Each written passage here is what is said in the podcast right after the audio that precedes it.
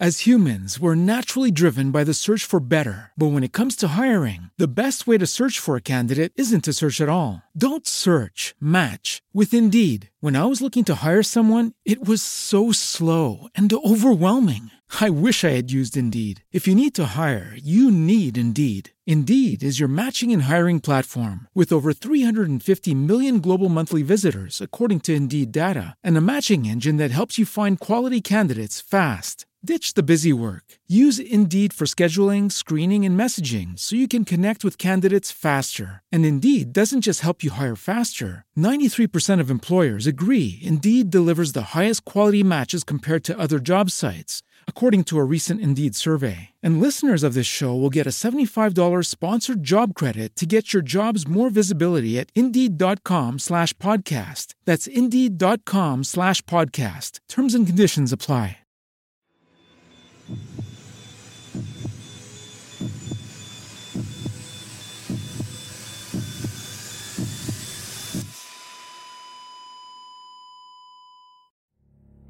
This series deals with horrific sexual assault offences, and there's a lot of them. We feel it's a very important story to cover, but it won't be suitable for all listeners, so please use your discretion. If you decide to keep listening, we will be releasing a map with each episode to help as you go along or for you to refer to afterwards. You'll find a link to the map in the show notes on our website, or you should be able to access the link from the show notes in your app. 1977 started off with a task force being created by the Sacramento Sheriff's Office to catch the East Area rapist. Detectives Richard Shelby and Carol Daly made it their mission to be at every crime scene and look after every victim. They methodically questioned neighbours and tracked down every lead they could. When an attack happened in the Sacramento city limits, the investigation was taken over by the Sacramento City Police, which caused issues when Shelby and Daly weren't called onto crime scenes on the city's turf. During one attack, the crime lab was able to determine that the East Area rapist's blood was type A. The East Area rapist continued following his earlier MO, until the local papers made special mention of the fact he had never attacked a woman with a man present in the house. He adjusted, and from that time on, he targeted couples. He would stack dishes on the men while they were bound, threatening to kill them if they made a sound, while he forced the woman into another room to rape her. As the year went on and attacks grew more and more frequent, so too did the press coverage. But still, it was a time when not everyone got the news the moment it happened. While there were many people terrified of the East Area rapist, there were those who were still oblivious. There were many sightings of a suspicious male in an area leading up to an attack, trespassing in yards and checking out houses, with suspicious vehicles also being seen. But unfortunately, most of these sightings were not reported until after the attack occurred, and police conducted a canvass. Despite the East Area rapist having a very specific MO, it was not released to the public. The police didn't want a state of panic, and they didn't want a copycat. But that meant when women got hang up phone calls or heavy breathing calls, or when there was a break in with nothing of value taken, only strange items moved around or stolen, the community had no idea these were related to the East Area rapist. In mid May 1977, the East Area rapist showed everyone he may have been in attendance at a community meeting about him that took place towards the end of 76. At this meeting, a man stood up, paced up and down, yelling that no man would stand by and let his wife get raped. He certainly wouldn't. Just seven months later, the East Area rapist targeted this man and his wife. During this attack, he said he would kill his next victims, but there was confusion as to what exactly he said. According to the survivor, he said he would kill two people if he heard about the attack in the media. But according to her husband, he said he would kill two people if he didn't hear about the attack. When we left part two, the police were deciding what to do.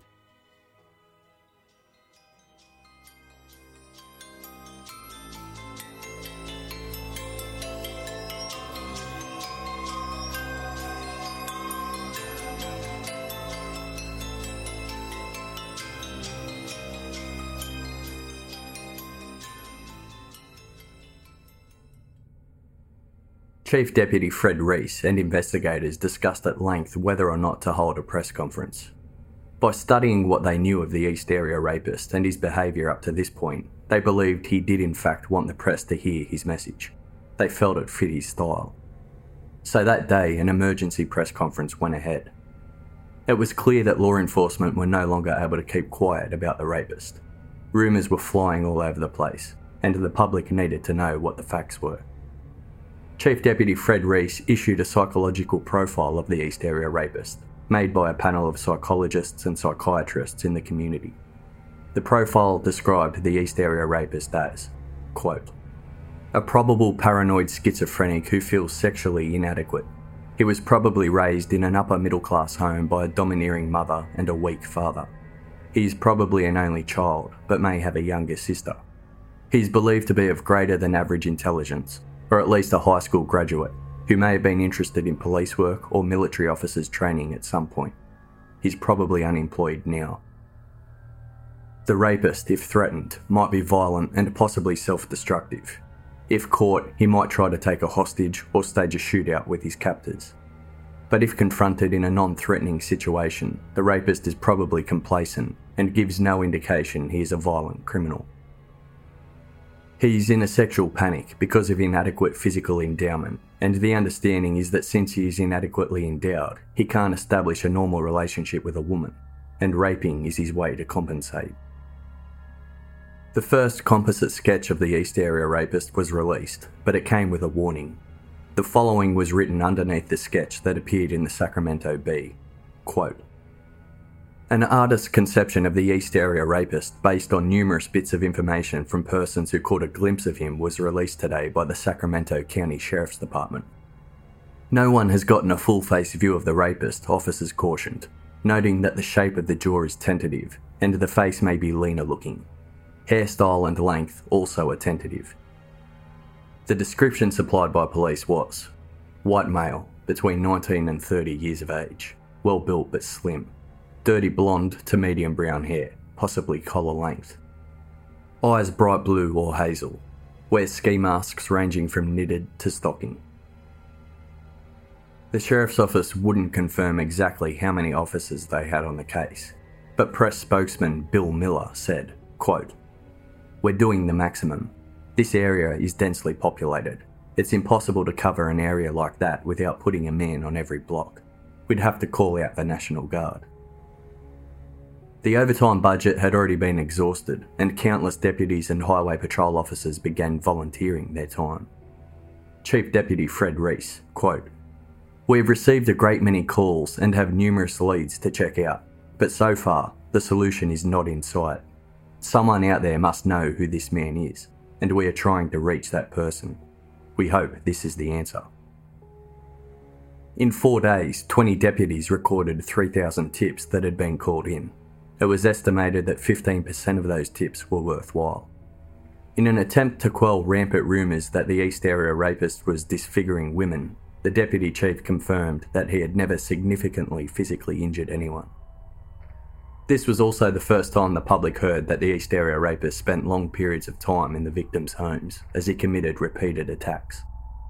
The city of Sacramento flipped into a state of unprecedented panic, especially the east side. Couples started sleeping in shifts so someone in the house would be awake at all times. People started leaving loaded guns next to their beds. The Sacramento Bee's secret witness protection program donated $15,000 as a reward. A local dentist then upped that reward to $25,000. The East Area Rapist Surveillance Patrol, or the EARS Patrol for short, continued to circle the streets every night, the EARS Patrol were community members who had taken it upon themselves to patrol the streets in cars with CB radios. By the end of May, the Sheriff's Office publicly asked the EARS Patrol to stop. Under Sheriff Dick Phillips, quote, I'm not doubting their good interest, but they could be a hindrance instead of an assistance. Driving up and down the street is not going to stop this guy. A large number of people are in a state of near panic, and an influx of strangers isn't going to help that. Police were worried there would be an accidental shooting. The local dentist who donated money for the reward was heading up a civilian patrol, and he said they weren't prepared to stop. There were several thousand people willing to join the patrols. The following day, it was confirmed that Visalia detectives had returned to work with the Sacramento Sheriff's Department. They were there for a second time to see if a link could be made between the Visalia ransacker from 72 to 75 and the East Area rapist. They confirmed the psychological profile and actions between the two offenders had similarities, but the physical description was raising some questions. Where the East Area rapist was described as lean and athletic, the Visalia ransacker was described as being rounder with some fat on him. There was a chance he could have lost weight in the time in between, but it didn't explain his stockier fingers. There were also descriptions of the ransacker having a different shaped nose. Law enforcement was still divided as to whether or not the ransacker and the East Area rapist were the same person. What the community realised very quickly was that the East Area rapist probably looked totally normal blending into their community just like everyone else. They knew no one was safe. Following this press conference, a Sheriff's Department memo was sent around the office, which included as much as they knew about the East Area rapist's MO and his physical appearance. It also confirmed some facts and assumptions they had. The following is taken directly from that memo that was sent around in May 1977. Vehicle Numerous suspicious vehicles have been checked and eliminated. Still outstanding is a 1952 or 1953 Ford or Chevrolet bright yellow step-side pickup. This vehicle was seen on Knollwood each day for three days prior to the rape on Thornwood, which was attack number 14. It is assumed that the suspect travels by automobile. On five separate occasions, dogs have tracked the suspect to a location one would expect a vehicle to be parked the suspect could use other means of travel. There is some evidence that he has travelled drainage ditches, vacant fields, and park areas on foot. Scene of the attack. The suspect usually attacks a single story, single family dwelling in a middle or upper middle class neighbourhood. The residence is usually located near a drainage ditch, vacant field, new construction or park area, or there may be a row of houses between the victim's residence and such areas. Considerable research has been conducted in an attempt to find some common factor between all of the victims, without success. Failing this, it is believed that the suspect identifies his next victim by prowling and burglarising. Burglaries of particular interest are those in which no loss or minimal loss occurs. During the rape, the suspect will frequently take small items of costume jewellery. He looks through photograph albums and lingerie drawers. Also of interest are prowler reports, particularly those where zigzag pattern footprints are found. The investigation. Over 150 suspicious persons, including 290 registrants, ex convicts, etc., have been investigated. Many have been eliminated, but most cannot be completely excluded at this time. At present, there are no strong suspects, the investigators are checking all suspicious persons and vehicles with the thought that the suspect may pose as a meter reader, insurance salesman, real estate salesman, or some other person that has or appears to have legitimate access to the neighbourhood. Investigators are also reviewing all sex offences, burglaries, and prowler reports for possible connections to the East Area rapist. The evidence. In addition to the blood sample, head and pubic hair, and shoe sole impressions, latent fingerprints have been recovered from every scene. These latents have been cross compared without a match.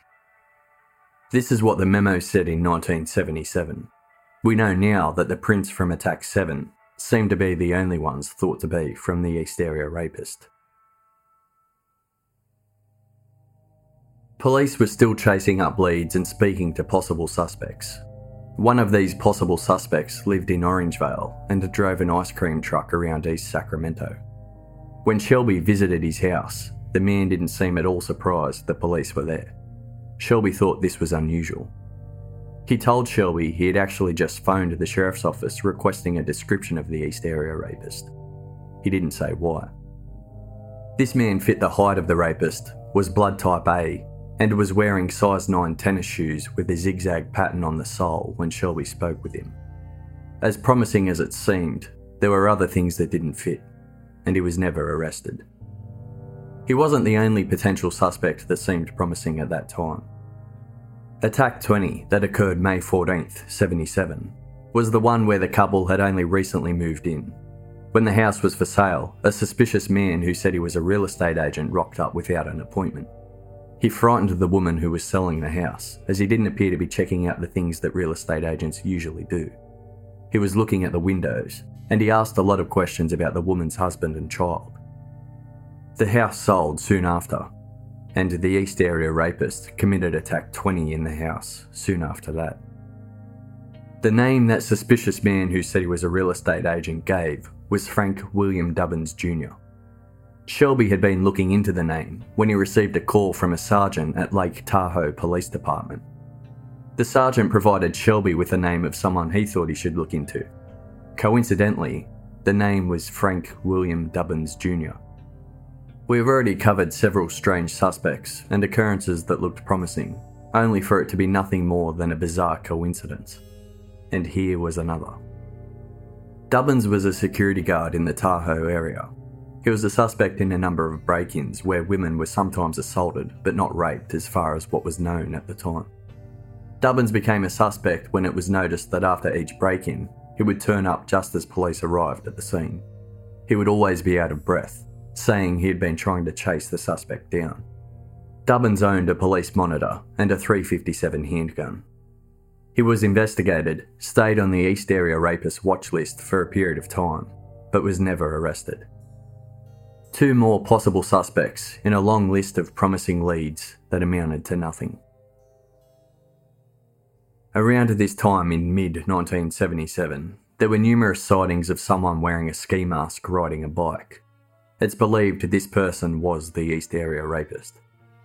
Police knew he was likely to have used a bike before, some of the attack locations were perfect for escaping via bike or on foot. He may have even chosen to use a bike more regularly at this point, as a direct result of police specifically looking for sole male drivers of vehicles. Police received many calls from the public about this bike rider wearing a ski mask. And one night, Detective Shelby and Sergeant Irwin actually saw this man for themselves. They were parked right in the middle of one of the hotspots in Rancho Cordova, a man dressed completely in black, wearing a ski mask, sped through an intersection right in front of them. This happened as their police radio announced an attempted break in from the exact direction of where the ski mask bike rider had just come from. When they sped around the corner to the end of the street, there was the canal, perfect for riding a bike through, and the bike rider wearing the ski mask was gone. Many sightings were reported, but there were also countless sightings that weren't. Many people at the time saw this bike rider, but didn't connect him to the East Area rapist. It was common for people to call the sheriff's office days, weeks, and even months later when they realised the bike rider wearing the ski mask may have been relevant to the case. But by that time, it was too late. It seems like there are countless stories of people seeing a prowler or suspicious male who didn't call it in. Many were simply unaware of the connection but there are those who reported later that they feared if they made the call, they might be next. And if they closed their curtains, didn't talk about it, then he might just go away. Only he didn't. Ten days had ticked by since the last attack, Attack 21, which occurred on May 17th, 1977. The press conference had been held, and residents of Sacramento hoped the East Area rapist had been scared away with the massive media attention. Police hoped that with the amount of eyes they had on the ground, he would be captured before anyone else fell victim. The dentist who donated to the reward and who was running what was by then referred to as the Citizens Vigilance Committee had his dentist office in South Sacramento. This next attack may have been a warning to him. Just a few blocks away from the dentist office, the East Area rapist had his eye on a house. It was on 4th Parkway, just half a mile from the Florin Road exit of California State Route 99, also known as Highway 99. It was further south than he had been before, but it fit perfectly location wise. There was a canal at one end, and the close proximity to Highway 99 allowed for an easy escape. The new owners of the house had just moved in a few weeks earlier, and the real estate sign was still upright in the front yard. It was right behind Sacramento's water treatment, where the husband worked as a supervisor. He was also a Marine Reserve. Early in the evening of May 27, 1977, the woman was home with their young son. She was doing laundry in the garage, which was connected to the house, when she noticed the side door into the garage open. She guessed the wind must have blown it, so she shut it and locked it. She went to bed about 11:30 p.m. and was asleep by the time her husband got home from the treatment plant, which was about midnight. Their son was asleep in his room. The husband had a beer and watched television before going to bed about 2 am. Shortly after going to bed, he heard the sliding glass door that led from their bedroom to the patio. He turned and saw a dark figure walk in through the door. The flashlight in the East Area Rapist's left hand shone into his eyes. In his right hand, the rapist held a 45 automatic handgun. The husband thought instantly it looked like what is known as a blue steel military type gun the woman woke to the following words Lay perfectly still, or I will kill all of you. I will kill you, I will kill her, and I will kill your little boy. The East Area rapist pulled out shoelaces from his jacket and said to the woman in his distinctive whisper through clenched teeth Tie the man up. A slight change from his previous attacks. He used the words, the man, indicating that he didn't have enough knowledge about the couple to know he was her husband. In previous attacks, he had incorrectly called boyfriends husbands. Now he just said the man. While the woman was tying her husband's wrists, the East Area rapist kept telling her to make it tighter. When the East Area rapist was the one tying, he could ensure his diamond knot technique was done. But when he began forcing women to tie their husbands or boyfriends, there was no time for lessons. Just like most of the prior attacks on couples, the rapist ended up retying the husband himself. He then tied the woman's wrists and made sure they were both face down on the bed. He was wearing black gloves, dark pants, and a dark, bulky jacket, similar to a Navy style M65 Army jacket. His ski mask was red and knitted, with just small holes for his eyes and mouth. When he spoke in that harsh whisper, his voice got more high pitched when it seemed like he was getting excited. He also began breathing in and out loudly and stuttered some words. This was something he had done before. He seemed to stutter on many words that contained the letter L. After telling them he was just there for food and money, he ransacked their closets. At one point, the husband lifted his face to try and get a look at the East Area rapist. He swiftly got a flashlight in his eyes if you don't keep your face down, I'll kill her and your son. The East Area rapist pulled shoelaces from shoes in their closet and walked back over to the bed. He put the gun to the man's head and told him to lay still. He used the shoelaces to retie his wrists again. He then tied his and the woman's ankles. They heard him rummaging in the bathroom, then go out to the kitchen. When he returned, he put dishes on the man's back and said, as I promised, I'm only going to get food and money and then go to my van and eat it. If I hear that sound, I'll come back and I'll kill everyone in the house. The East Area rapist untied the woman's feet and pushed her out into the living area. He got lotion from the bathroom, then shut the bedroom door. In the living room, the woman noticed he had already cut or ripped pieces of towel and left them on the floor. He blindfolded her then he raped her, before going back to check on her husband. After rummaging around the kitchen again, he returned to the survivor and said, I have something for you to tell the fucking pigs. They got it mixed up the last time. I said I would kill two people. I'm not going to kill you. If this is on TV or in the paper tomorrow, I'll kill two people. Are you listening? Do you hear me? I have TVs in my apartment and I'll be watching them. If this is on the news, I'll kill two people. Then he did something he hadn't done before. He started sobbing. Whether or not it was an act is unknown, but while he was sobbing, he said, It scares my mummy when it's on the news. It scares my mummy when it's on the news. He again stuttered on the letter L. When he said the word pigs, he was mad, but when he said the word mummy, he sounded like he was about to cry. He then walked to the back sliding door, walked out into the yard, and was gone. After enough silence, the husband flicked the dishes off his back and rolled over towards the phone at the bedside. He flipped the phone from its hold and called police. Patrol officers arrived, followed shortly after by Shelby. They found a wine bottle and an open packet of sausages on the back patio. The survivor and her husband were still bound inside. Their son had slept through the whole thing.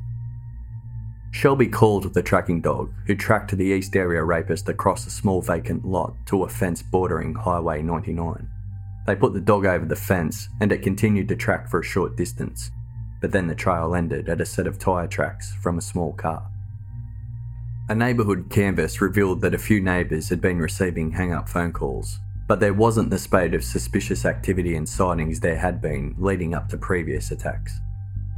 This was also one of the attacks where the East Area rapist did not cut the phone line. When detectives took a step back and compared the attacks where the phone line was cut to the ones where it wasn't, they realised that he only ever seemed intent on cutting the phones when he had a fair distance to get to his getaway vehicle. If he cut the phone, it allowed him more time before police arrived. If he was parked close by or escaped on foot or bike through a nearby canal, he felt no need to cut the phone. That same day, police were called to a gas station in South Sacramento.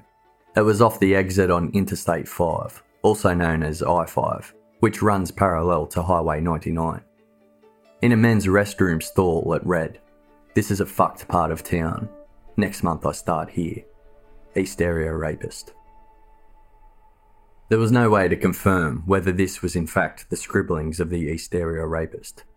There was also no way of knowing exactly when it was written, but it's believed to have been recent. The Sacramento Bee wasted no time in reporting on the latest attack.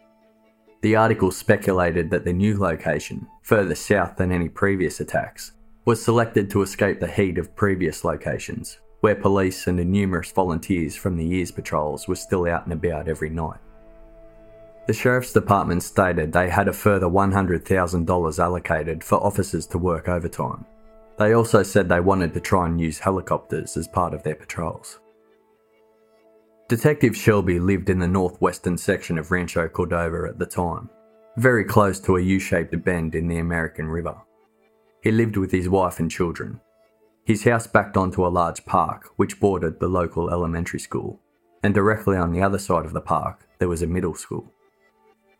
Shelby often worked nights, and he made a point of driving by his own house regularly, seeing as he knew they lived in a perfect East Area rapist hunting ground.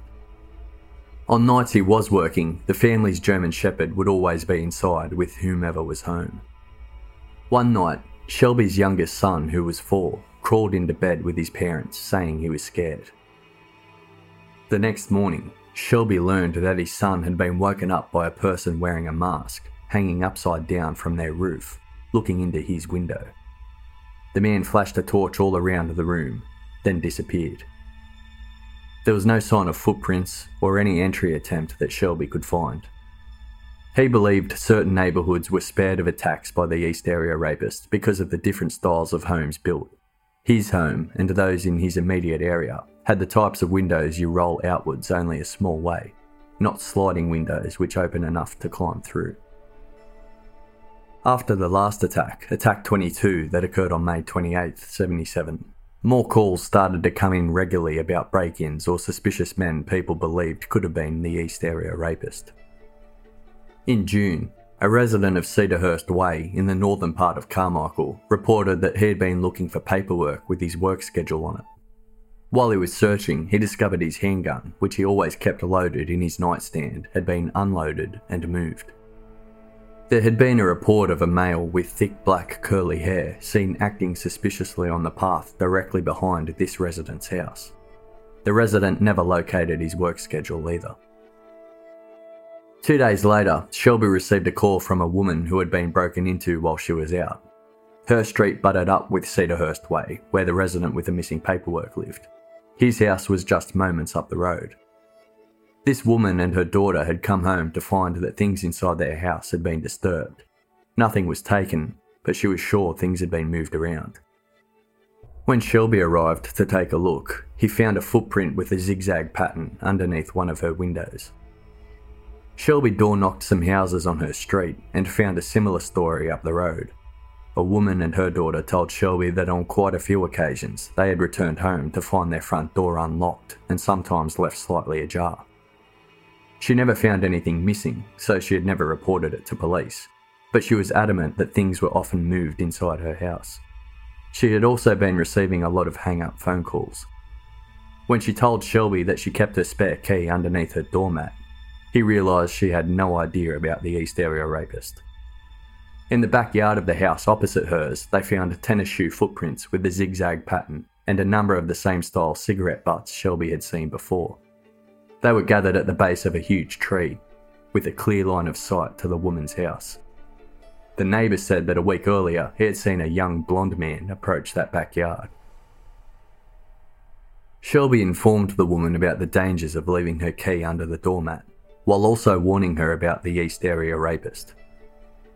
It's unknown whether the rapist knew law enforcement were now closely watching this area, or that Shelby had spoken to what looked like to be one of his future targets but he never appeared to surface again in that particular neighbourhood.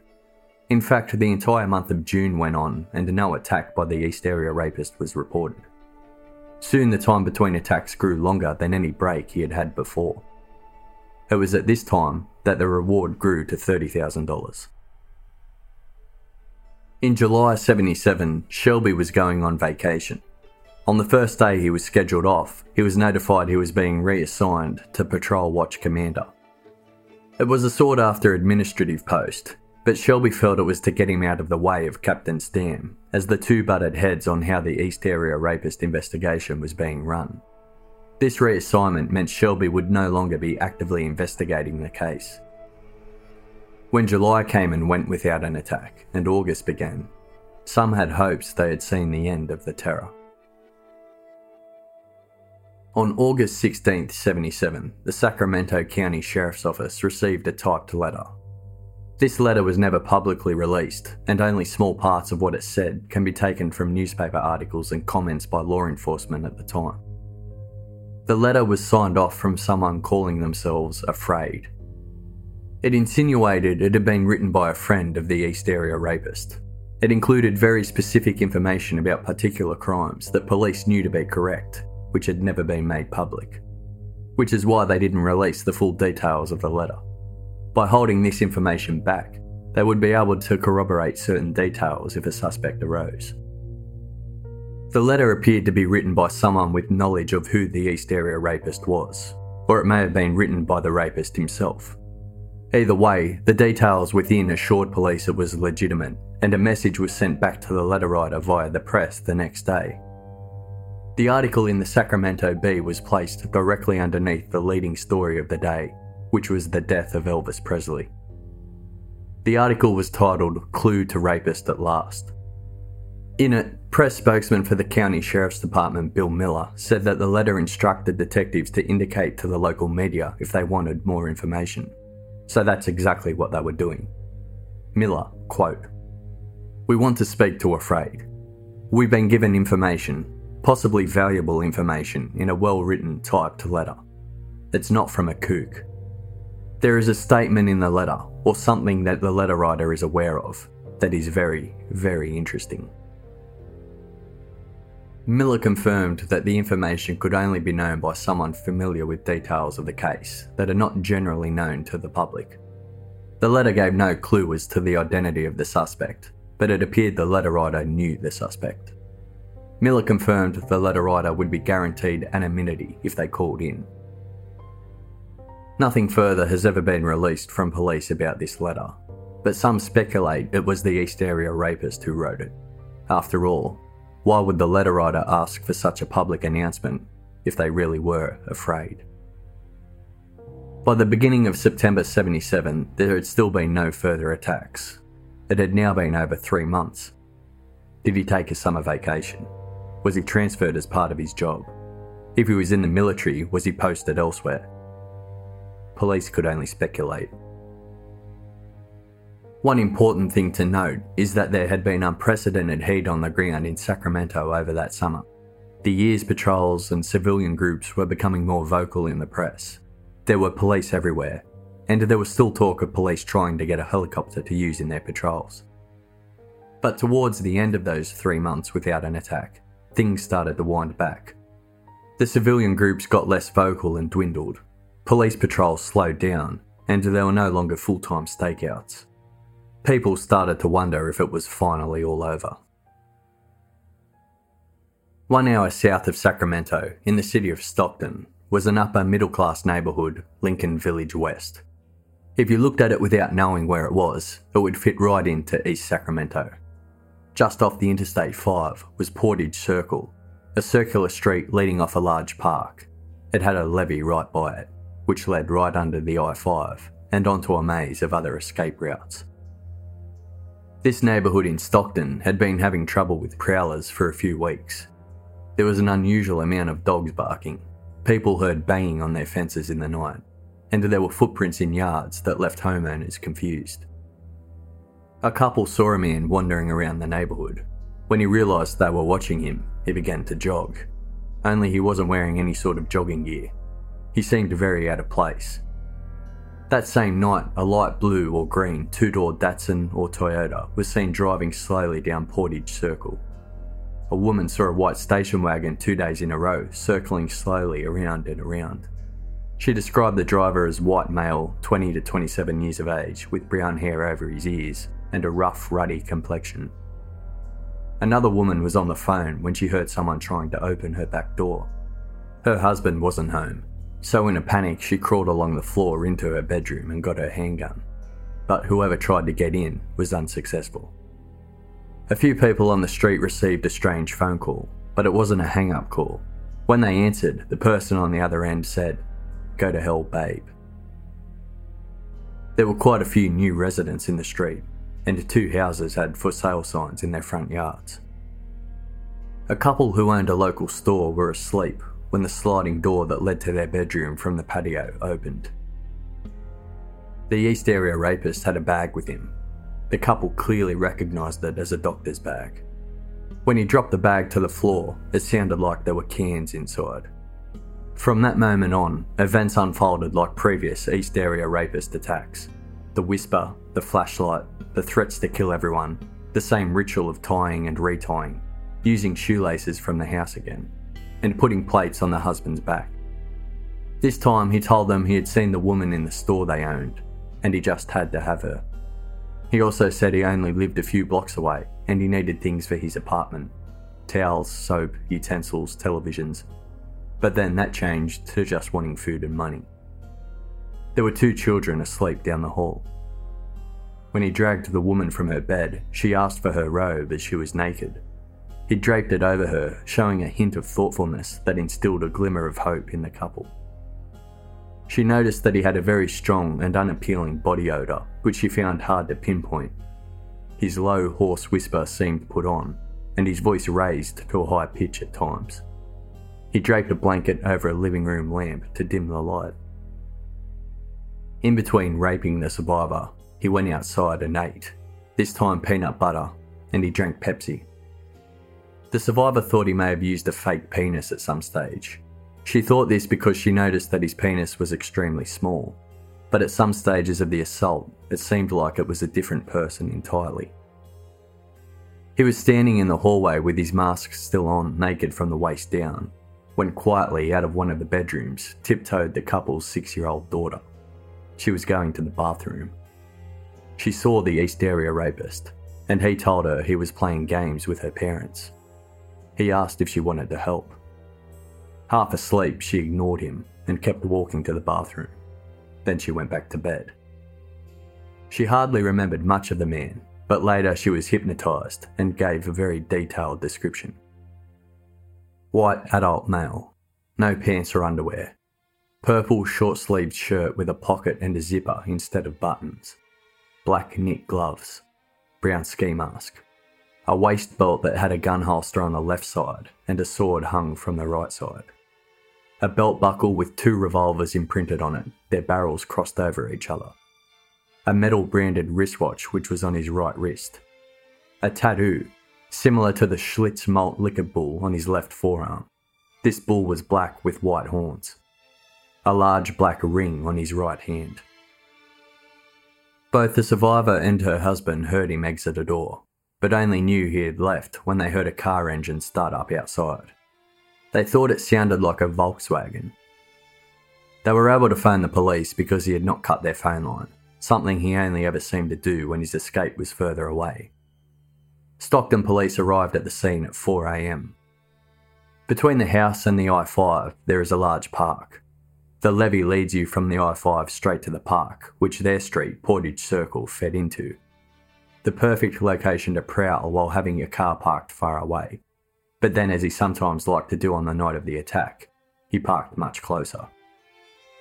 A knife not belonging to the house was found at the foot of the couple's bed. All that was missing from the house was $5, wedding and engagement rings, a tie pin, cufflinks, and a men's onyx ring possibly the ring their daughter saw during her hypnosis. $7 that was in the husband's wallet wasn't taken. There were shoe prints found outside, but this time they weren't zigzag pattern. The East Area rapist had new shoes, Converse All Stars. Following this attack, the family had constant troubles with their phone line. They were alerted to the problem when Stockton police had to leave them a note because after repeated attempts to call, they couldn't get through. When calls did get through, there was lots of clicking noises, and sometimes the call would disconnect and reconnect halfway through. It seemed like someone was messing with the phone. Police put a trap on their phone, but from then on, the problem stopped. Police now focused their attention on Stockton. The Sacramento Sheriff's Department sent two detectives down to Stockton to assist. The next day, the local Home Depot sold out of deadbolts, Sacramento and Stockton police theorised that Stockton was the new hunting ground. The East Area rapist was migrating south, but while they were putting plans in place to prepare for more attacks, the East Area rapist headed back north. The 1st of October saw his return to East Sacramento. These next attacks would show all the hallmarks seen before the flashlight, the tying and untying, the whisper through clenched teeth, the ransacking, the eating, but there were some slight changes. He targeted some new areas, just slightly afield from his usual hunting grounds, and some would not appear as tactical as others. Attack 24 occurred on October 1st, 1977. He attacked a 17 year old hotel maid and her 21 year old boyfriend in the boyfriend's home in La Riviera. This location was between the eight attacks in the Rancho Cordova Del Dayo Carmichael cluster and the two attacks in Glenbrook, near the Watt Avenue Bridge and the power pylon corridor. It was one block from the Lincoln Highway, and between this house and the American River was a large park. In this attack, the woman noticed the East Area rapist had terrible breath and a terrible body odour. He was armed with a 357 revolver. The boyfriend's pit bull didn't get aggressive towards the rapist, and it was thought the dog may have met him before. The boyfriend kept a loaded shotgun against the wall next to his bed, but he never got a chance to reach for it. It turned out, even if he did get a chance to reach for it, he wouldn't have found it. It had been moved. It was found underneath the sofa, unloaded, but the shells had been lined up neatly underneath their bed. In order to do this, the East Area rapist had to have been in the house earlier. The biggest difference in this case was both the survivor and her boyfriend heard a car honking outside. A few minutes later, the doorbell rang. They believed that the rapist was in the kitchen when this happened. Then the car honked again before someone started tapping on a front window. They heard muffled voices, one of them sounding like a woman. They still believed the rapist was in the house while this was happening, but shortly after, he left. Attack 25, October 21st, 1977. The East Area rapist moved further north than he had before. The neighbourhood of Foothill Farms in Antelope was north of Carmichael and west of Citrus Heights, just over the Dwight D. Eisenhower Highway.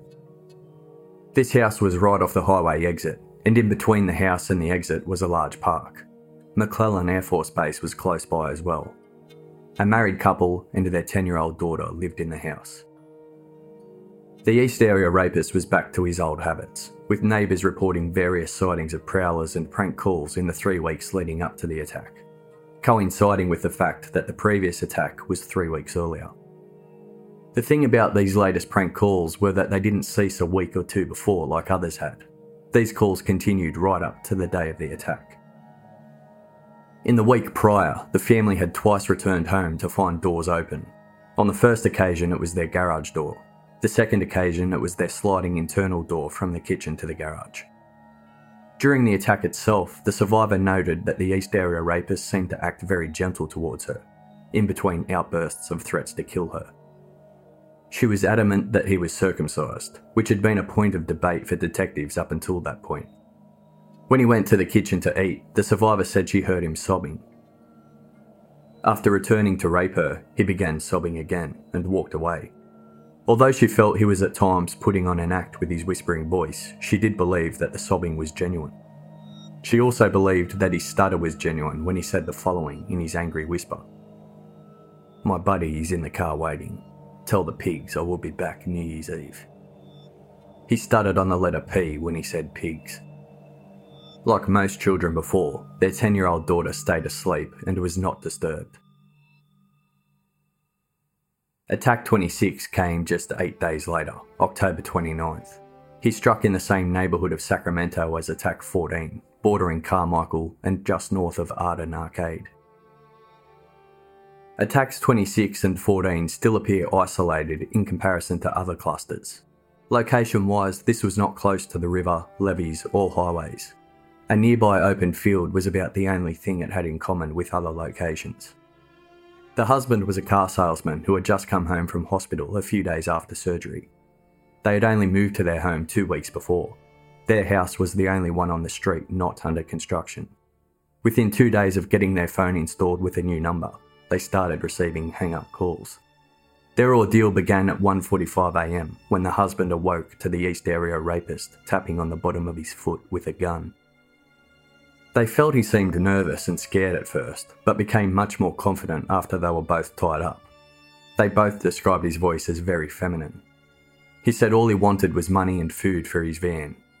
The woman offered to write him a cheque, to which he said, Shut your fucking mouth. He told them he knew they had a gun in their nightstand, which was true, except later it was found at the foot of their bed. The couple had been out earlier that night. While they were out, the East Area rapist was inside their home, moving the gun. It had been unloaded, and the ammunition was found in the neighbour's backyard. That neighbour was a police officer. After raping the survivor, he went to the kitchen for food, as he usually did, but this time he started sobbing again. The survivor believed it was genuine, while sobbing, he said, I'm sorry, Mummy. Mummy, please help me. I don't want to do this, Mummy. Someone please help me.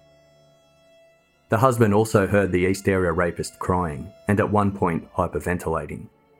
The survivor thought she heard a duffel bag being zipped open and shut. He was wearing corduroy pants and was back wearing his three stripe blue tennis shoes, which by now had been identified as Adidas shoes. Whitney Avenue was a main road one block south of this house. When the police dog tracked the East Area rapist, it stopped at the curb along that street in front of two houses, one of which was vacant and for sale.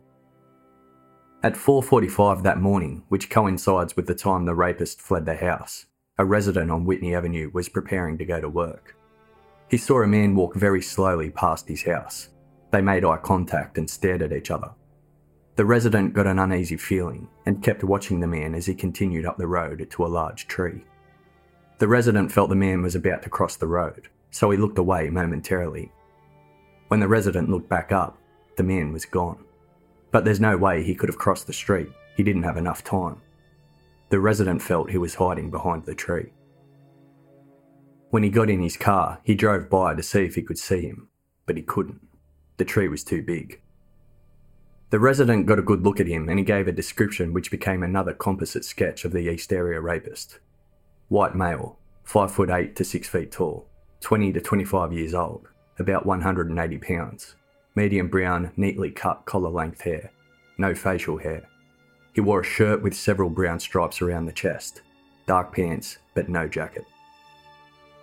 Sergeant Jim Bevins from the Sheriff's Department was canvassing that day and met with a shop owner further along Whitney Avenue. While looking out her window, she saw a man take a bike out of a trailer on the back of a dump truck. He was dressed in dark clothing and had a hood or mask over his head. He got on the bike and rode away. When the East Area Rapist returned to Sacramento after his one attack in Stockton, he hit the La Riviera neighbourhood between Rancho Cordova and Glenbrook. That's when he attacked the maid and her boyfriend, attack number 24.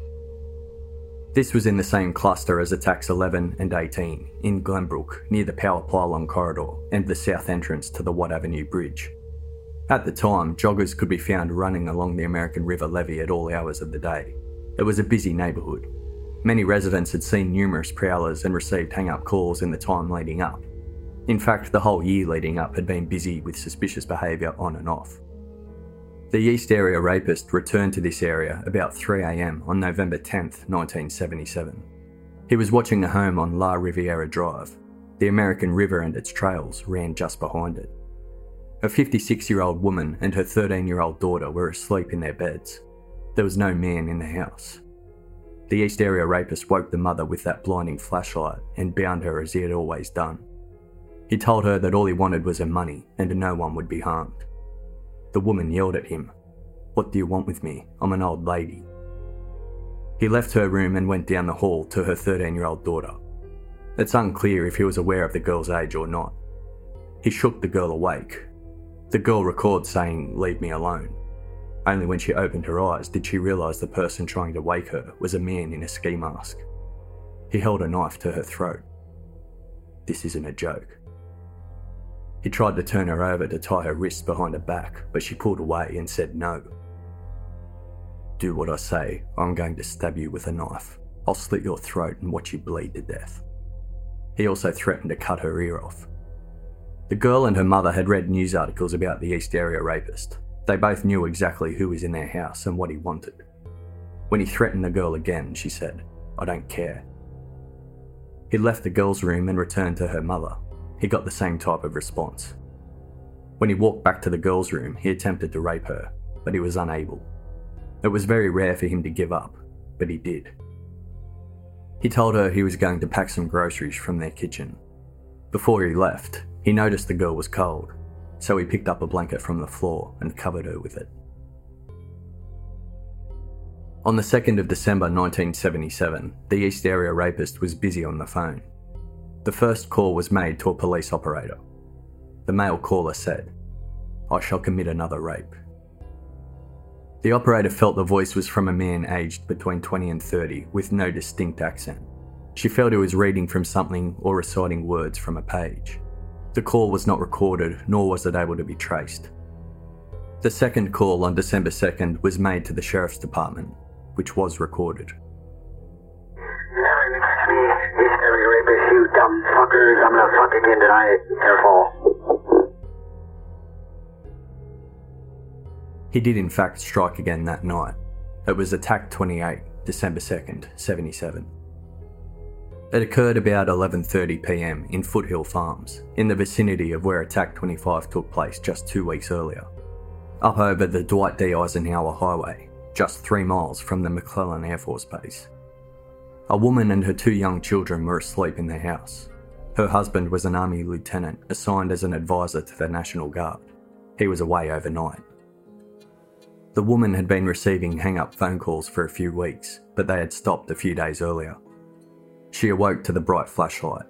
She was tied up with shoelaces, blindfolded, and gagged. He threatened to harm the children but didn't go near them.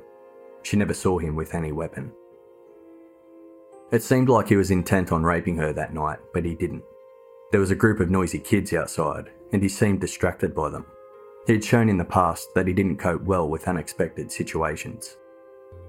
When Attack 25 occurred a few weeks earlier, just over one mile away, it coincided with the survivor from this attack, 28, returning home after being out with a friend. She found a door she had left unlocked was now locked. When she looked around the house, her and her friend found a jar of pickles had been moved inside the fridge. She also discovered a photo of her was missing. Some members of law enforcement were doubtful that this attack was the work of the East Area rapist and were treating this particular case as false. The reason for this was that in the immediate lead up to this attack, there had been a number of false rape reports. All were followed up, and in each of these cases, the woman confessed she had made the whole thing up. Apart from wasting precious time, the police were now on high alert for more false reports. Unfortunately for this survivor, who was in fact telling the truth, she bore the brunt of what a few others had caused. It is now recognised as an East Area rapist attack. There were the usual suspicious sightings of a prowler in the area leading up to this attack, which weren't reported by neighbours until police came knocking afterwards. During the canvass, it was revealed that two women who lived together nearby returned home to find their power had been switched off. They'd only just moved into this home, and before they moved in, they were receiving prank calls at their old home. During one of the calls, a male voice whispered, You're next. A week later, on December 9, 1977, the survivor from Attack 21 received a call. Attack 21 was where the survivor and her husband had attended the school meeting the husband shouted and made a scene, only to later become victims themselves of the East Area rapist. The attack on them occurred seven months after the school meeting. Then, seven months after the attack, was when the survivor received this call. Despite the months that had passed, she knew the voice. He whispered, Merry Christmas. It's me again. The following night, the Sacramento County Sheriff's Department operator received a call. I'm going to hit tonight. What avenue? The caller was identified as the same individual from the previous call to the operator, but there was no attack that night. The next day, December 11th, the Sacramento Bee received a poem. The general consensus is that this was written by the East Area rapist, although there are some who speculate it wasn't. It is titled Excitement's Crave all those mortals surviving birth, upon facing maturity, take inventory of their worth to prevailing society. Choosing values becomes a task. Oneself must seek satisfaction. The selected route will unmask character when plans take action. Accepting some work to perform, at fixed pay but promise for more, is a recognised social norm, as is decorum seeking law. Achieving while others lifting should be cause for deserving fame. Leisure tempts excitement seeking, what's right and expected seems tame. Jesse James has been seen by all, and a son of Sam has an author. Others now feel temptation's call, Sacramento should make an offer. To make a movie of my life that will pay for my planned exile. Just now I'd like to add the wife of a mafia lord to my file. Your East Area rapist and a deserving pest. See you in the press or on TV. As 1977 drew to a close, it was weighing heavily on all law enforcement that this predator had slipped through their fingers time and time again. Another opportunity may have been lost at the 7 Eleven store at 10785 Coloma Road, Rancho Cordova.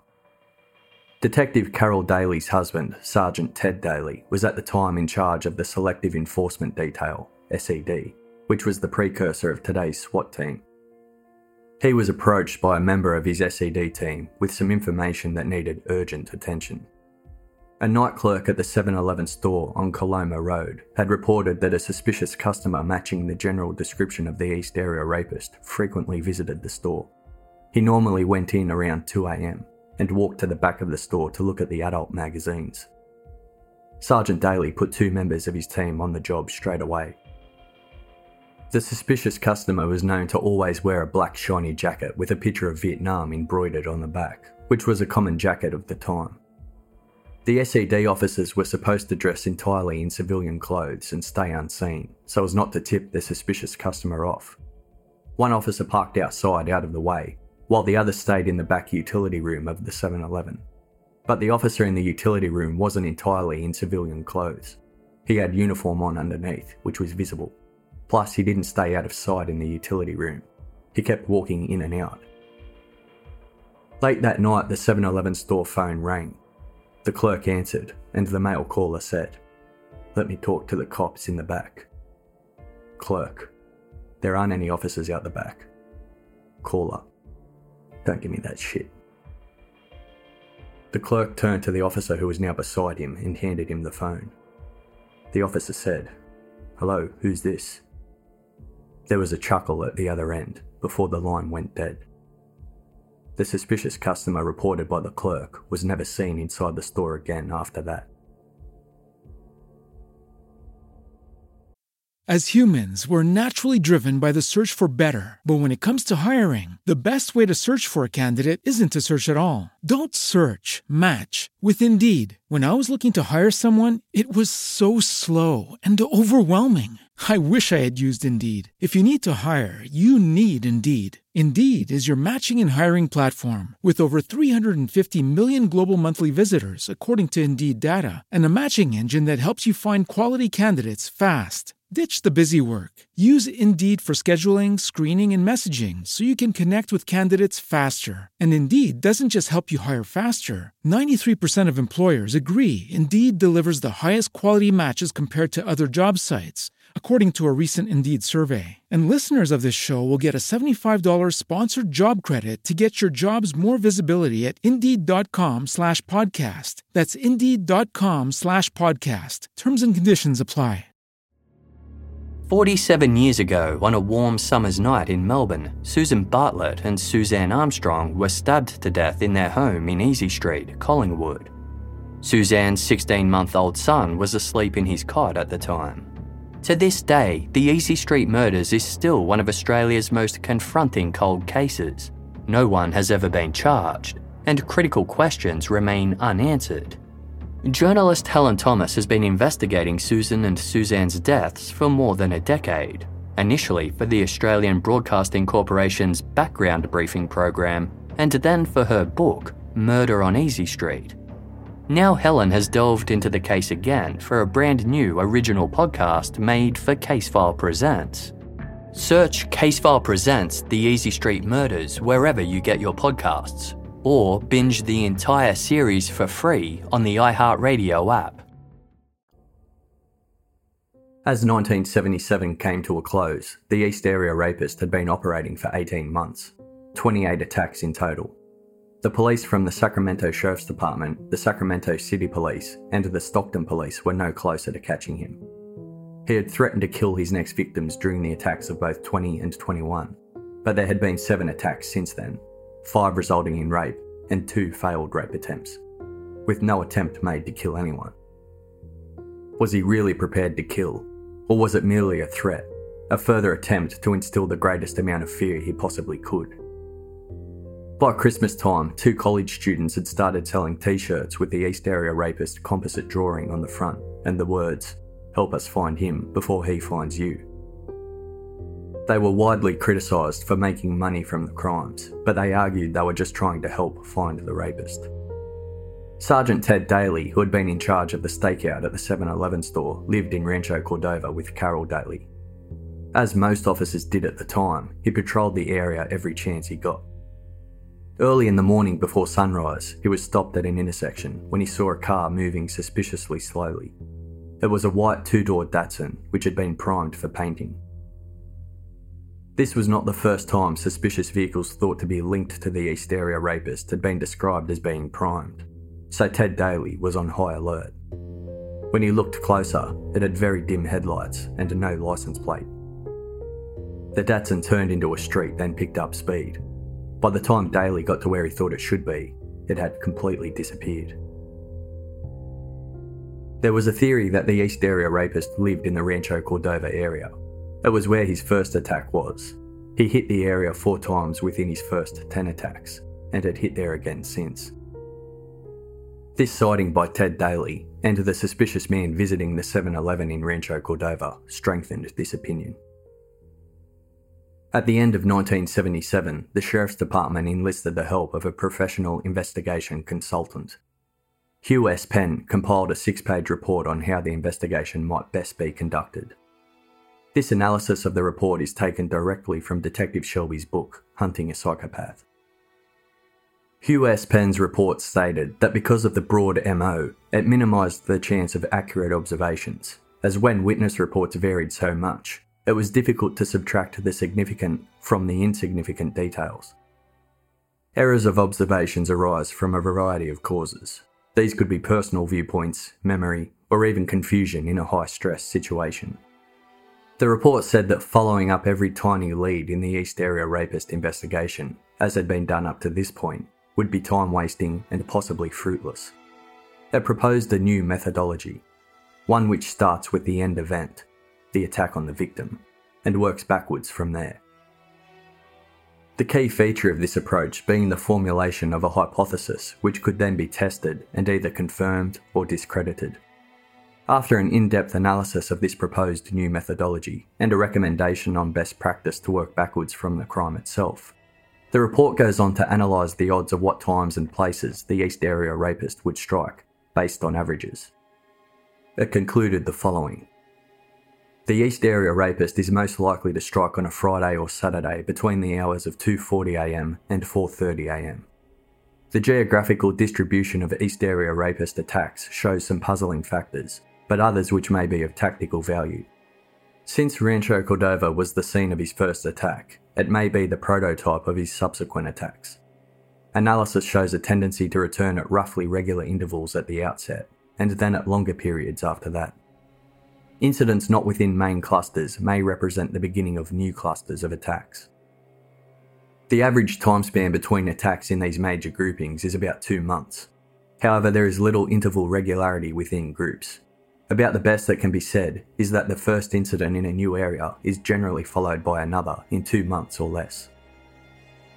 The report also mentioned that the East Area rapists seemed to have an extensive wardrobe of informal clothing and a wide assortment of knives, handguns, and flashlights, but it's unknown if he owned all of these items or if he just acquired them. The report then moved on to an analysis of the East Area rapist's MO, the first few cases seem to have been conducted on an individual, somewhat opportunistic basis. His attacks were confined to cases of young girls he had apparently determined to be in defenceless situations. Later, he refined his technique and began to attack married couples.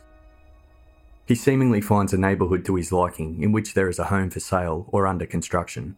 These homes may be studied for such features as floor plans, locations, types of windows, door locks, etc. Preferably, there should be an open field, school grounds, levee, or concrete lined ditch at the rear of the development to reduce the chances of him being seen. He next spends some time prowling and or burglarising the neighbourhood, perhaps picking out a suitable victim, studying her and her family's habits, and further familiarising himself with the interior of the house or houses he intends to break into. In this intelligence gathering activity, he studies several residences so that he may operate in the neighbourhood at a later date with a minimum of reconnaissance. The report also made mention of the numerous sightings of a Volkswagen in and around East Area rapist crime scenes. A VW had been seen in a variety of very slightly different colours, which could be put down to the different lighting at the time. It had been described as dark green, grey, or silver blue. The report concluded that although the East Area rapist had access to other vehicles, this VW may have been his personal car. The investigation took its toll on everyone involved. Survivors struggled to move on with their lives in fear that the East Area rapist would return. Detective Carol Daly was instrumental in facilitating group counselling for survivors. Many in law enforcement felt the strain of the pressure they were under to catch him. While reflecting on these times, Carol Daly said, quote, I remember when I was so burnt out on working EAR, supporting victims, etc. The powers to be thought going back to homicide would just be more trauma for me. I told them I could handle death, but continuous support of the victims with no answers for them was draining. Detective Shelby was still off the investigation, but often linked back in to help where he could, especially if new recruits were on the case. On January 2, 1978, a call was received by the survivor of the East Area Rapist's first attack, which occurred back on June 18, 1976, in Rancho Cordova. The survivor of Attack 1 still had a trap recording device fitted to her phone. She answered to hear the following voice breather? Is breather? Yes, breather? Is breather? There are theories he was referring to himself here, and that his name may actually be Ray but there are some who wonder if he was in fact referring to the officer who headed up the East Area Rapist Task Force, Lieutenant Ray Roots. The survivor from Attack 1 received several hang up and prank phone calls over the next few hours before getting this.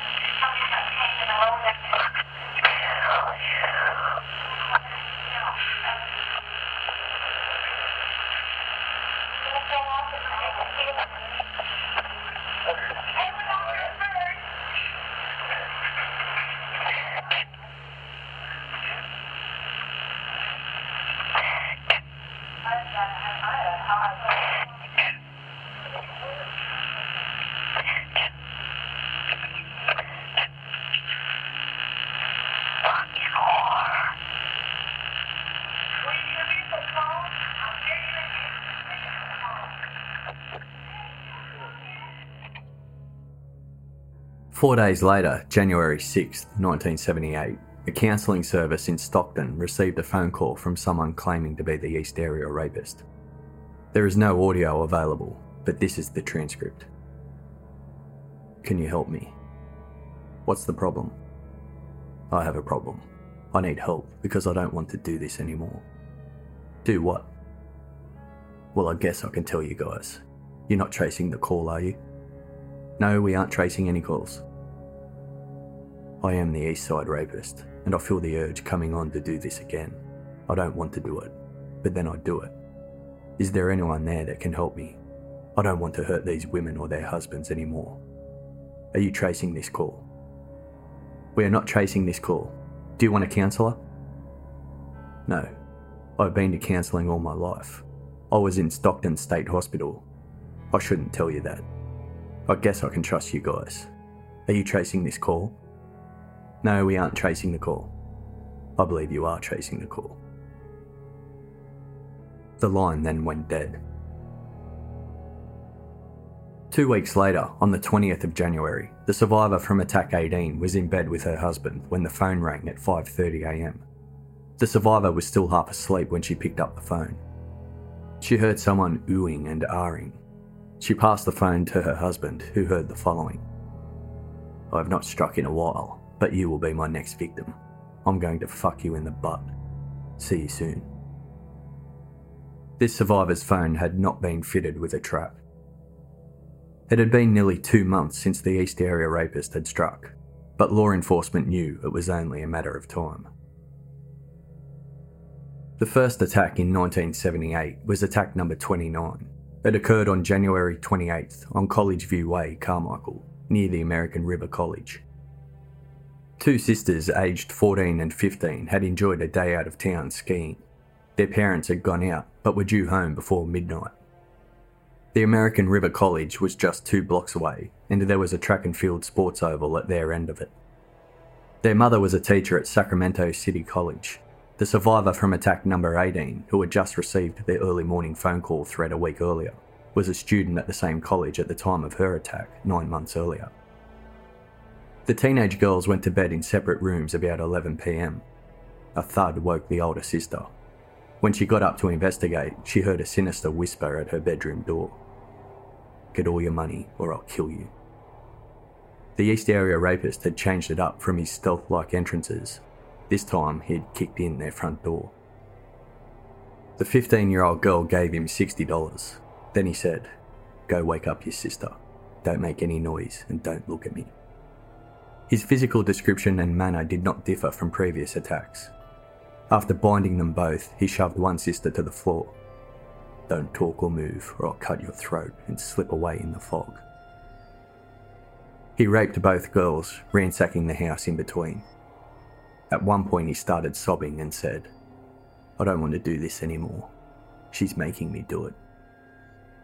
The survivor's parents arrived home just 15 minutes after the East Area rapist had left. In the weeks leading up to this attack, someone had broken into the family's garage and stolen tools. Both survivors had also been receiving prank calls from a strange man asking for their mother. The elder survivor was missing two earrings from her jewellery box. The earrings were made from two dimes with holes drilled in them.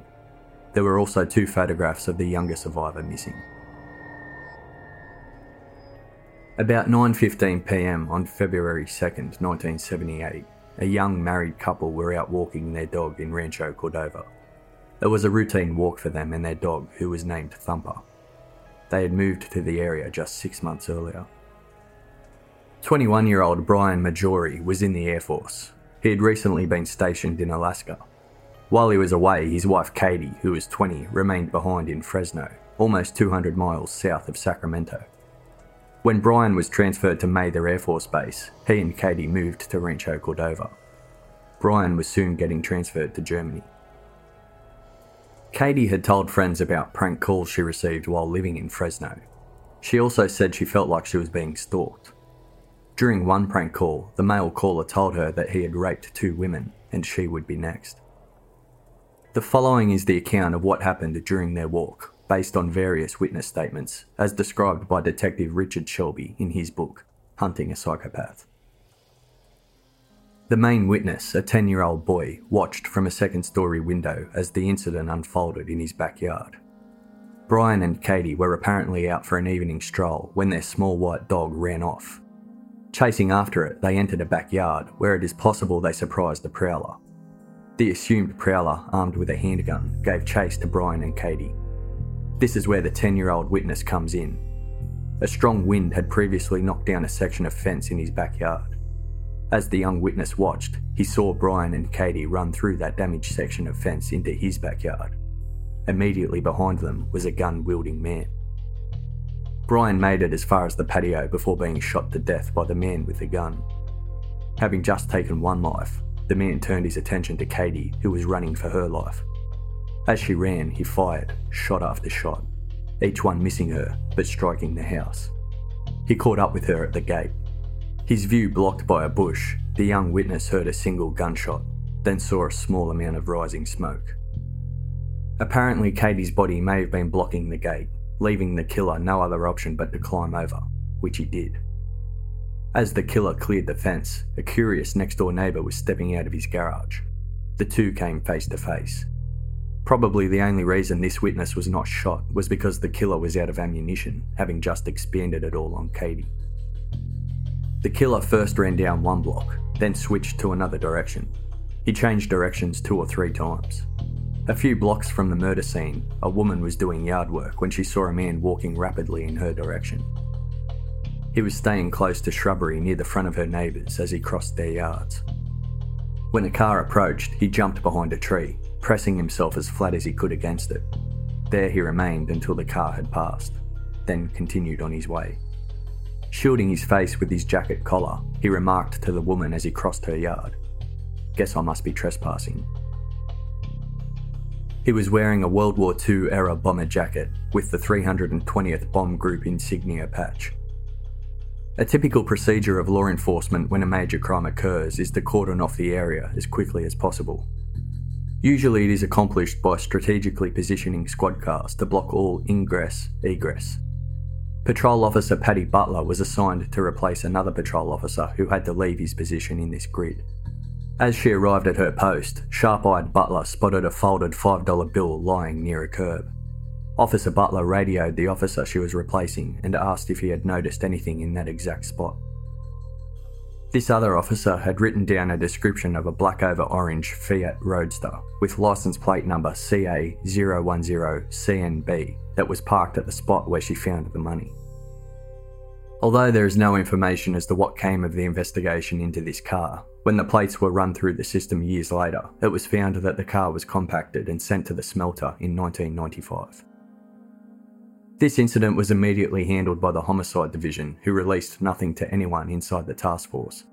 After all, this was a homicide, not a rape committed by the East Area rapist. All the public knew was that a young couple were gunned down as they walked their dog. Shoelaces, already formed and knotted into a loose loop, had been found at the crime scene. Thumper was found cowering in a neighbour's yard. When composite sketches were released in the press following the murder, it stated that police were looking for two suspects. This is because the two sketches made up from different witnesses looked different. They were similar, but the age was different, leading to confusion and the thought there were two suspects. What this did was deflect away from the fact that everything about this killer resembled the East Area rapist.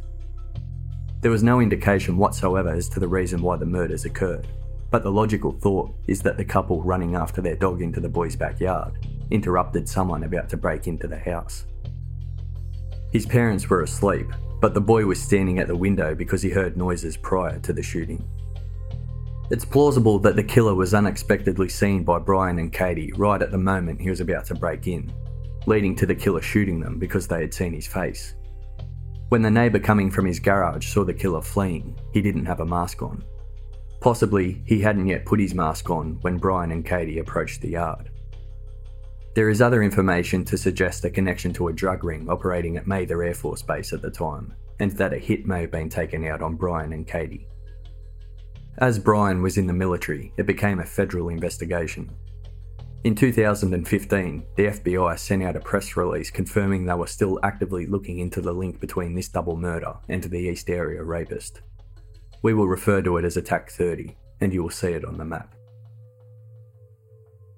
On March 16, 1978, one month after Brian and Katie were murdered, another survivor received a telephone call. The male caller said to her, I need someone to talk to while I masturbate. Would you be interested? The line then went dead. Two days after this phone call, March 18, 1978, the East Area rapist returned to Stockton to commit attack number 31.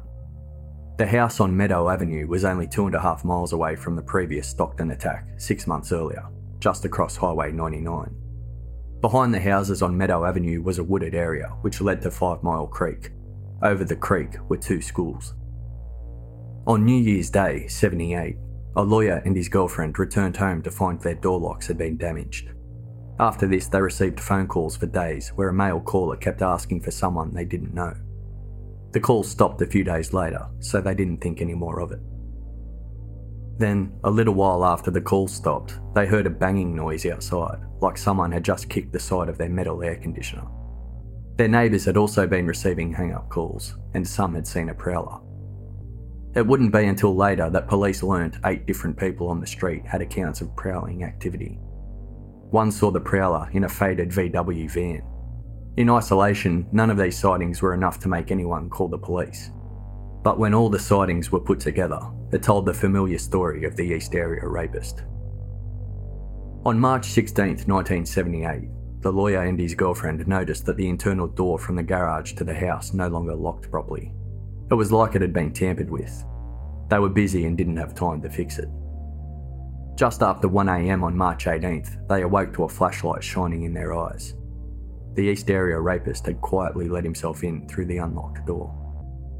Things played out like previous attacks.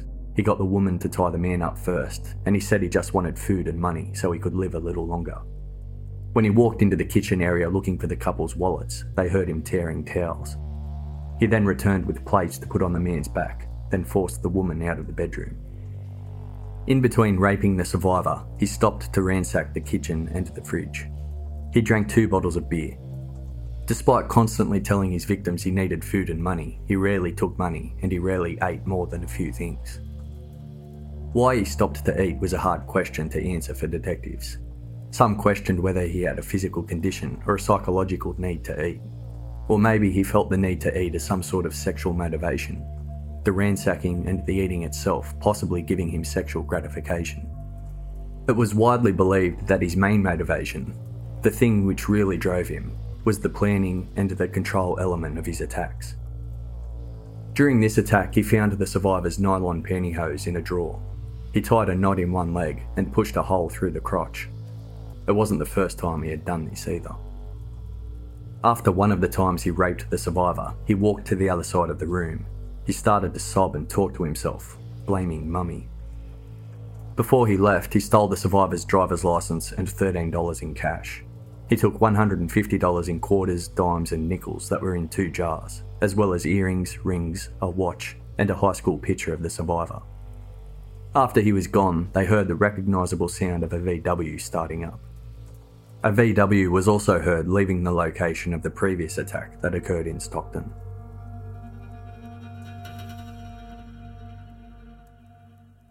It had been almost a year since the East Area rapist committed that single isolated attack in South Sacramento, attack number 22, near the dentist's office.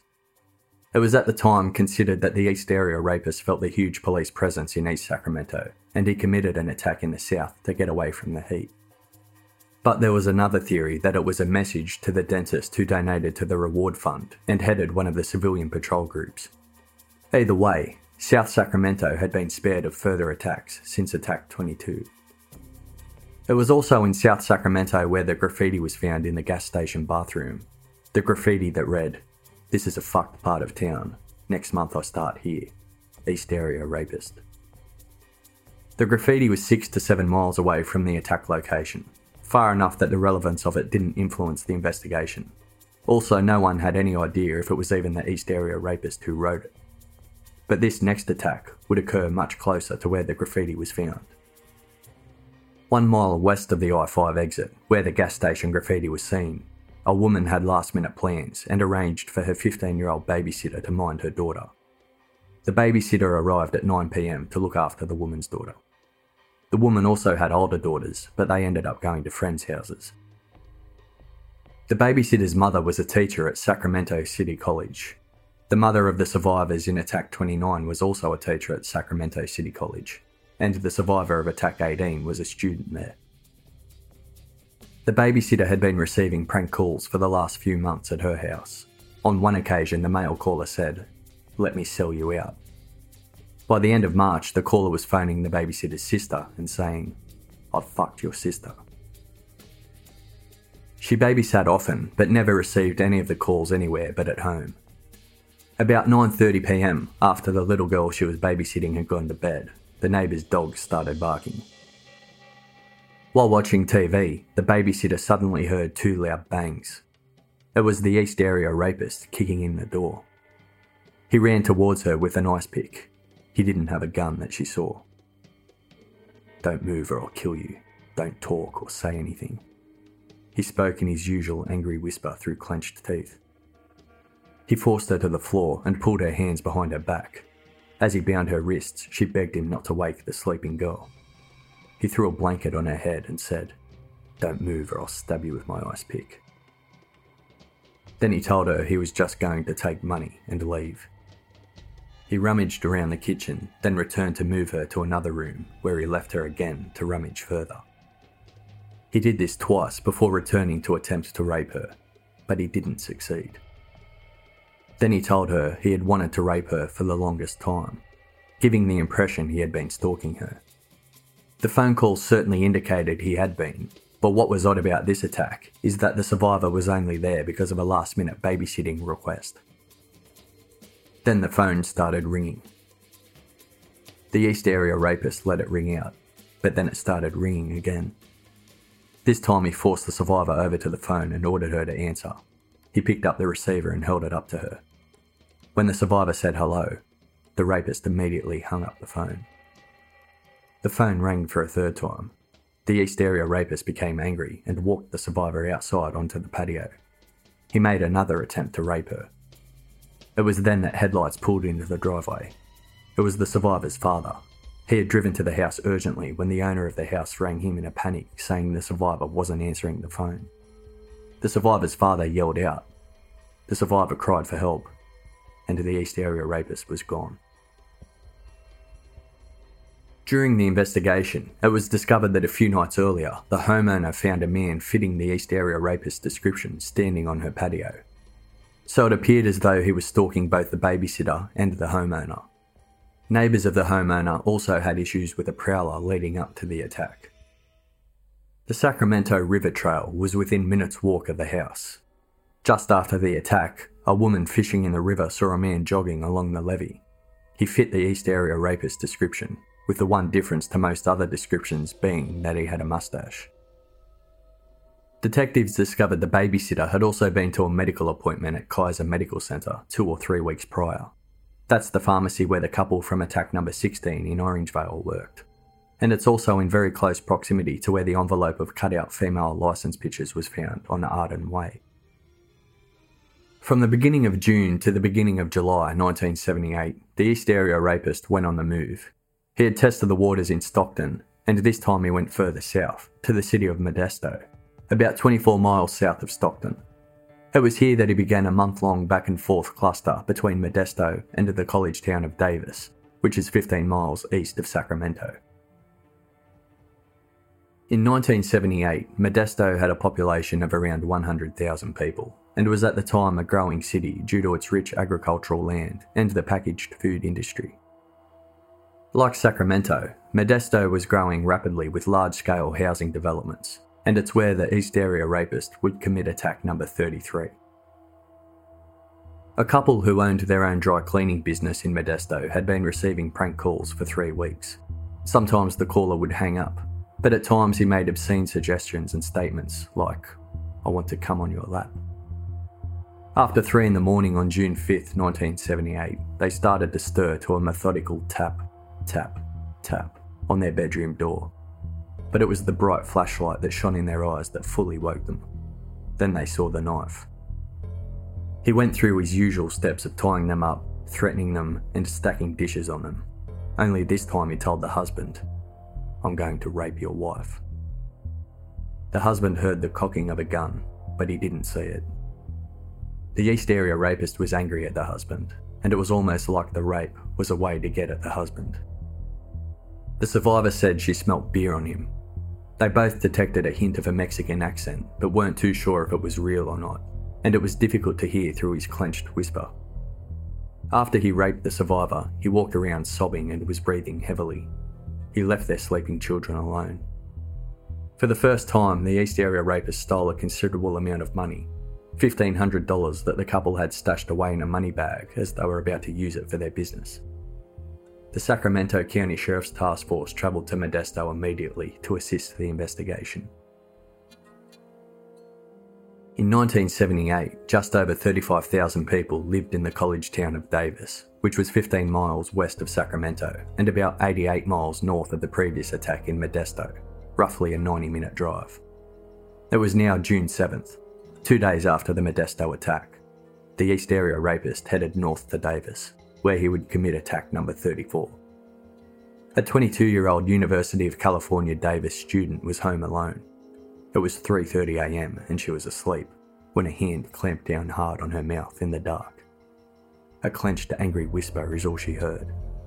Cooperate and you won't be hurt. He said he just wanted money and food and he would not harm her. He was wearing light brown corduroy pants with a zip fly and his dark blue shirt was inside out. He was wearing tennis shoes and had a nylon stocking over his head, but it looked like he had a ski mask on underneath it. The survivor could see he had a mustache. He was armed with a screwdriver and a metal nail file, which he held at her throat. He was not carrying a gun. He only ever seemed to produce a gun when there was a man present. As he finished tying her as tight as he could, she screamed loudly and kicked and thrashed about. He held the nail file to her eye, and she received a small cut. He shoved underwear into her mouth to gag her. She then kicked him in the thigh. The East Area rapist didn't like it when people put up a fight. He started punching her in the face and told her she would never see her friends again. He rolled her onto her stomach, and as she tried to lift her head up, he shoved it to the floor and broke her nose. The survivor felt his thumbs at one point during their struggle as he took his gloves off. The skin on his thumbs had calluses and was rough. He also had very short fingernails. He raped the survivor, then left. Two weeks later, the East Area rapist was back south in Modesto to commit attack number 35. It was June 23, 1978. He was just around the corner from his previous attack in Modesto. The houses in the area were either recently constructed or were still under construction. A couple who both worked at the Modesto City Hospital had only been living in their new home for 2 months. At 1:30 a.m., the East Area rapist pried open a sliding glass door he woke the couple up by shining a torch in their eyes. He was wearing a t shirt and tennis shoes and was carrying a bag with a zipper. This time he had a gun. He knew the man was home. He also armed himself with a knife from their kitchen. His whispers seemed forced, and the couple detected a hint of a Mexican accent, but it sounded fake. The actions of the East Area rapist played out the same as previous attacks. He stole the husband's 357 Magnum from the nightstand and the couple's wedding rings. A cab driver came forward with information after this attack. The night of the attack, he picked up a man at the airport at the United Airlines terminal. The man asked to go to an address, and when they arrived, the location was just an empty lot. The man said, Good enough. He got out and walked in the direction of the attack. The couple's house was just past the empty lot. He was carrying a plaid cloth bag with a zipper. Just over 24 hours later, the East Area rapist was back north in Davis to commit attack number 36. Just like the first attack in Modesto, the East Area rapist headed back north to Davis to commit another attack soon after. The first time it was two days later. This time it was only one. At 3.15am, June 24th, a married couple and their two small children were asleep in their two-storey home. It wasn't the first time the East Area rapist had struck a two story home, but it wasn't typical for him. He preferred single story locations. He appeared at their bedroom door, whispering angrily through clenched teeth. He was carrying a 357 revolver and an ice pick.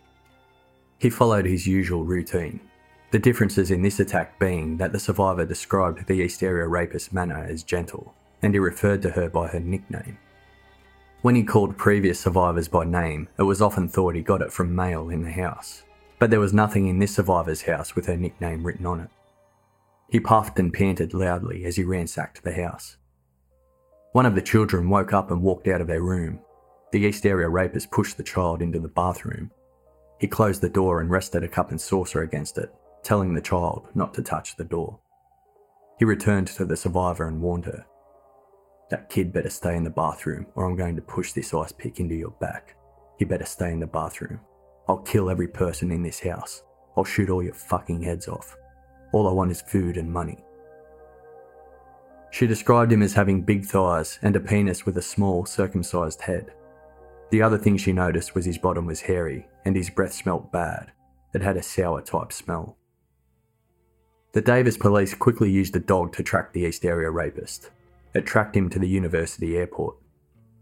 There is no information as to what happened from there or what lines of inquiry were made at the airport, but it adds further weight to the information from the cab driver on the night of Attack 35. A neighbour found a jacket in her yard which she turned over to the police. Detective Shelby, quote, It was made of a heavy suede material, waist length and dark blue, the collar and cuffs were knit and had two gold coloured stripes. This jacket was identified as a Golden Bear brand Model 300 or 303, made in California. It was only stocked by three stores, one in Sacramento and two in San Francisco. It was on the market for a year or two before being discontinued due to poor sales. Sales records for Bluebeards, the Sacramento store that carried that model jacket, had been destroyed in a fire. The store owner and a salesman did not remember ever selling one. In San Francisco, Hard On Leather and a Leather Forever, the other two stores that carried that style of jacket, were unable to help. The San Francisco stores also carried S&M merchandise in their store windows. The Davis PD detective did an excellent job of running down all possible leads on that jacket, but in the end, it was a dead end.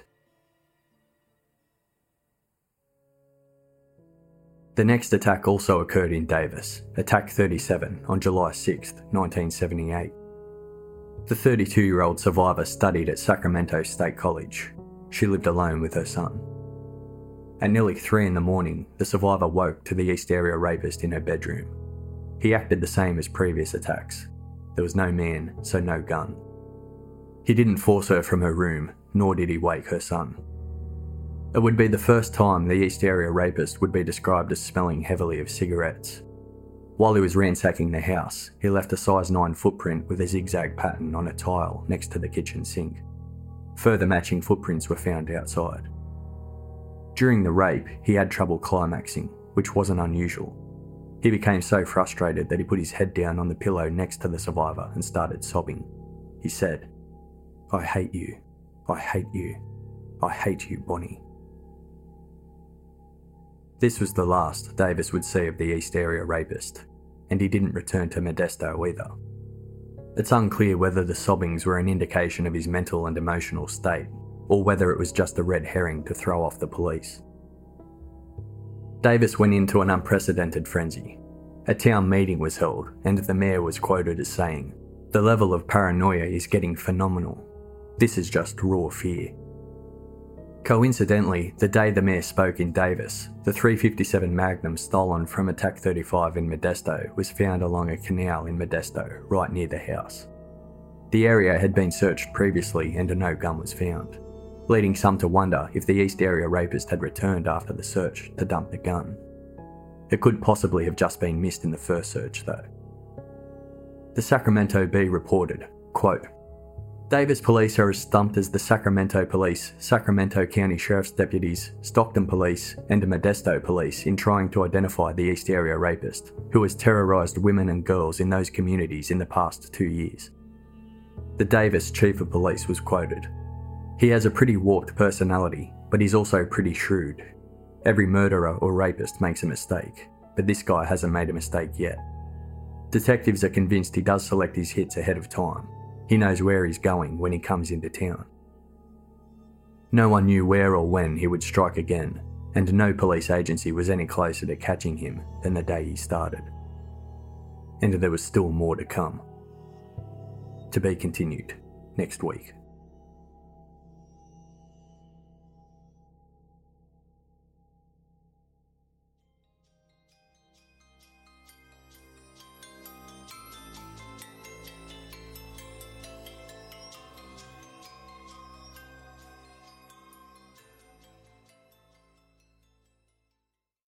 As humans, we're naturally driven by the search for better. But when it comes to hiring, the best way to search for a candidate isn't to search at all. Don't search, match with Indeed. When I was looking to hire someone, it was so slow and overwhelming.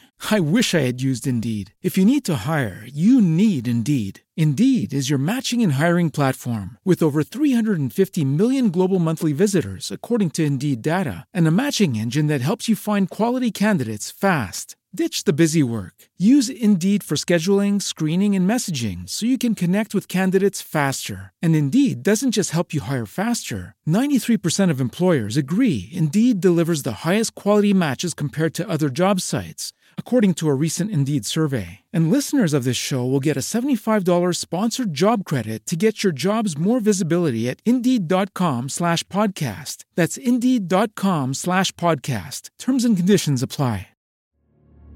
47 years ago, on a warm summer's night in Melbourne, Susan Bartlett and Suzanne Armstrong were stabbed to death in their home in Easy Street, Collingwood.